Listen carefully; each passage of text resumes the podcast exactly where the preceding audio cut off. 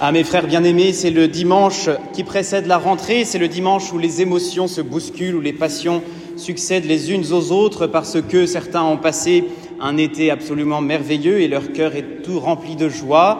Il y a ceux qui, qui sont tout remplis de joie parce qu'ils voient arriver la rentrée et enfin la fin de ces vacances qui n'ont pas été finalement si jolies qu'on aurait pu l'espérer. Il y a ceux qui se, sont un petit peu mélancoliques en voyant le temps qu'il fait et en voyant la rentrée, une nouvelle rentrée arriver, et le fait qu'il faille reprendre une activité peut-être un petit peu soporifique.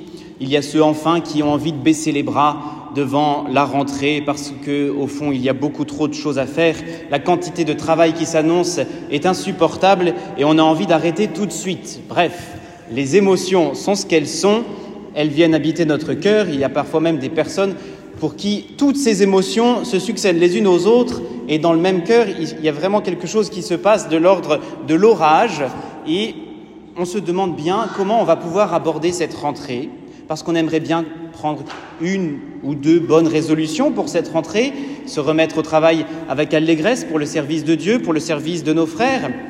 On aimerait bien faire de cette rentrée quelque chose d'apaisant et de beau, mais on ne sait pas trop par quel bout la prendre cette rentrée.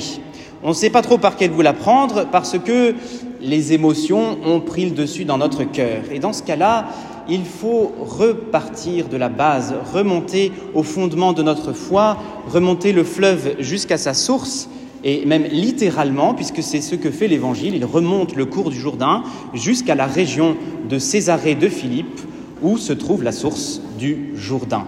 On remonte à la source de notre foi, on remonte à ce qui fait véritablement le cœur et le centre de nos préoccupations. Pour que notre foi, pour que Dieu, qui est à l'origine de tout ce que nous pouvons faire de bien, prenne véritablement le dessus sur nos émotions en ce temps de rentrée et qu'il fasse de notre rentrée, oui, quelque chose de beau, mais que ce ne soit pas seulement notre activité, notre action à nous, parce que dans ce cas-là, effectivement, notre rentrée va être un échec. Mais si elle est l'œuvre de Dieu, bien sûr, elle va pouvoir être quelque chose de particulièrement beau, je vous le garantis. Alors, prenons le chemin de Césarée de Philippe, remontons à la source du Jourdain, à la source de notre baptême et à la source de notre foi.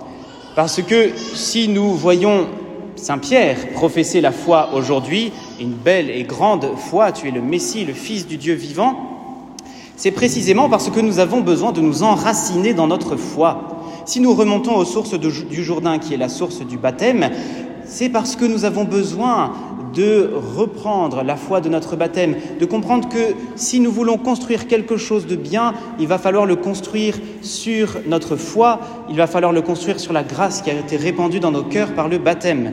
Jésus lui-même n'a pas voulu faire autrement. Il n'a construit son Église qu'à partir du moment où il avait l'assurance de la foi de Pierre. Et nous aussi qui voulons construire quelque chose de grand au moment de notre rentrée, nous avons besoin de repartir de notre foi. Tu es le Messie, le Fils du Dieu vivant. Le monde peut s'effondrer autour de moi. Je peux avoir des conflits de famille, des conflits d'amis, des difficultés financières, des difficultés de travail. J'ai la foi. Je crois que tu es le Messie, le Fils du Dieu vivant. Et c'est la plus belle chose que je puisse professer aujourd'hui. Et comment est-ce que je professe la foi? Est-ce que c'est quelque chose que je que j'invente un peu par moi-même, que je décide tout seul? Est-ce que c'est quelque chose qui est de l'ordre de mon choix purement libre et que certains font, que d'autres ne font pas? Pas vraiment. Pas vraiment. La foi, c'est la réponse à une question. La foi, c'est une réponse à une question que le Christ nous pose. D'abord, il nous la pose de façon extérieure.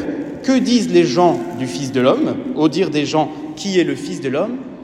Et ensuite, et ça c'est beaucoup plus euh, personnel, mais vous, qui dites-vous que je suis? Vous voulez poser un acte de foi? Très bien. Vous voulez enraciner votre vie sur l'Évangile? Très bien. Mais vous, qui dites-vous que je suis? Qu'est-ce que je suis pour vous? Est-ce que je suis un grand philosophe qui a dit de belles paroles et dont le message finalement a traversé les siècles? Est-ce que je suis de ces hommes qui ont annoncé la paix et qui finalement ont vécu l'injustice, ont subi l'injustice?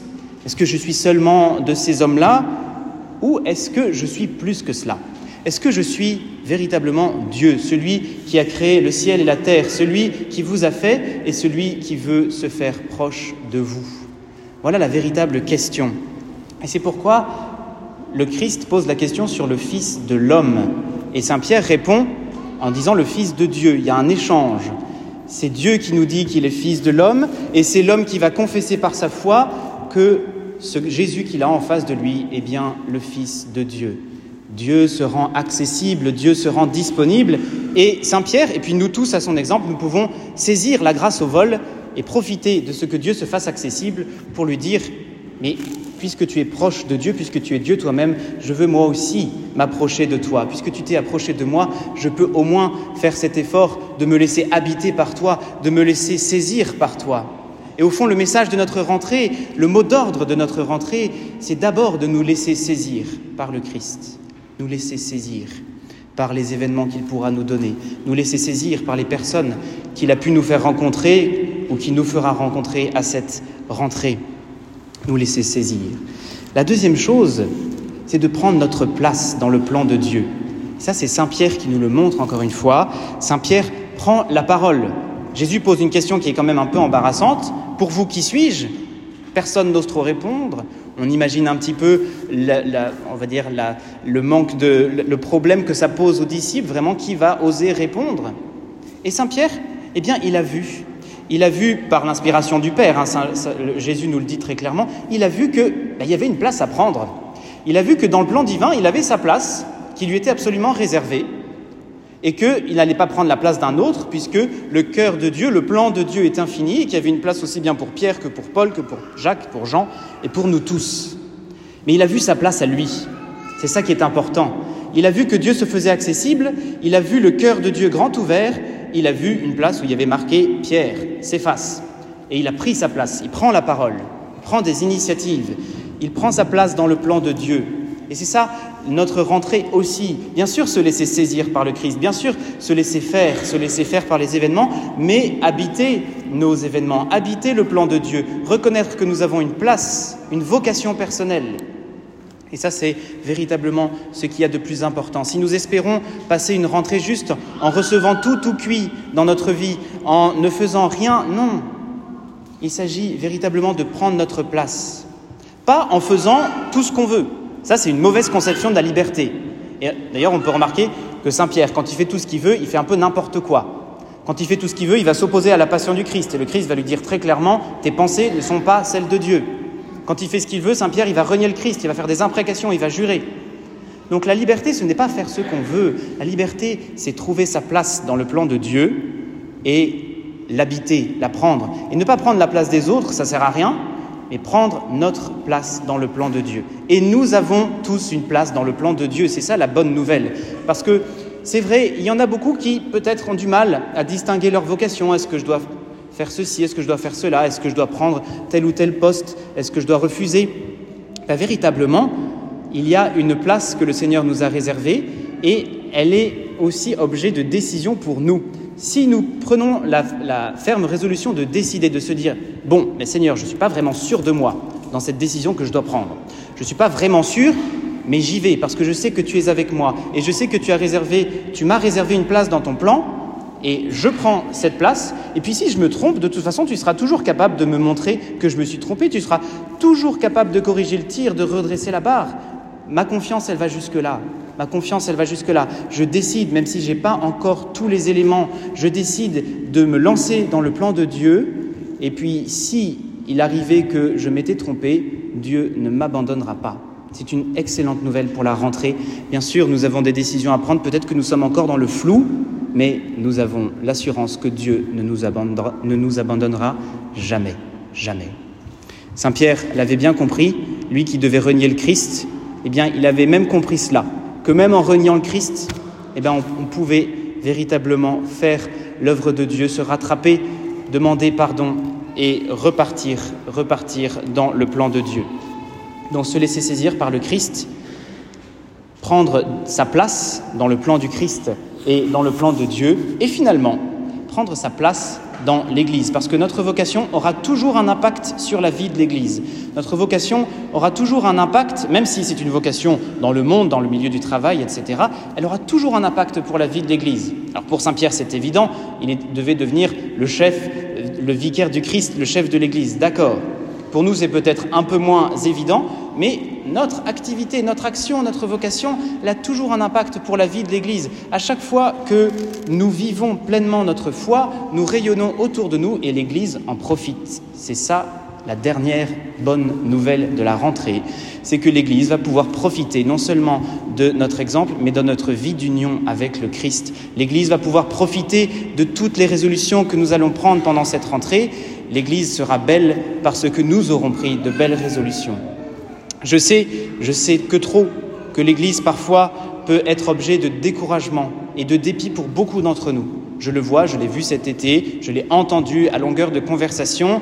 On est, on est, certains sont déçus de l'Église, certains sont déçus de l'image que donne l'Église aujourd'hui, certains ont tout bonnement envie de baisser les bras, mais pardonnez-moi de vous le dire, cette attitude-là n'est pas chrétienne, parce que si nous voulons transformer l'Église, nous avons quand même une prise sur cette Église c'est nous-mêmes. Nous avons une prise sur notre propre conversion, nous avons une prise sur notre propre changement, nous avons une prise tout simplement sur la confiance que nous faisons à Dieu.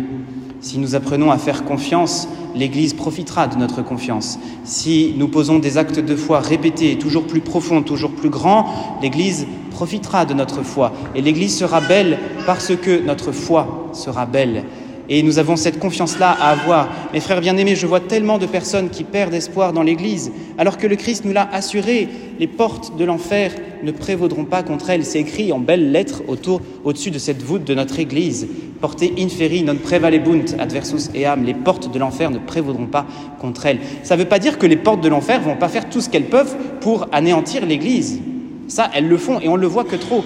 Mais ça veut dire qu'elles ne prévaudront pas, elles n'auront pas le dessus. Et ça, c'est la garantie que nous offre le Seigneur et c'est l'espérance que nous donne l'Église aujourd'hui.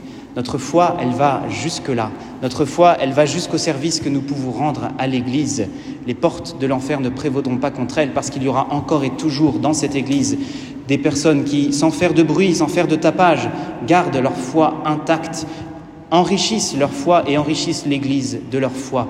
Voilà le grand message de notre rentrée. Soyons fiers d'être vraiment fidèles à la foi. Soyons fiers de pouvoir transmettre cette foi que nous avons reçue.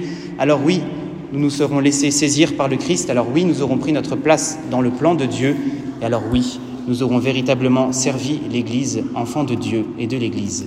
Amen.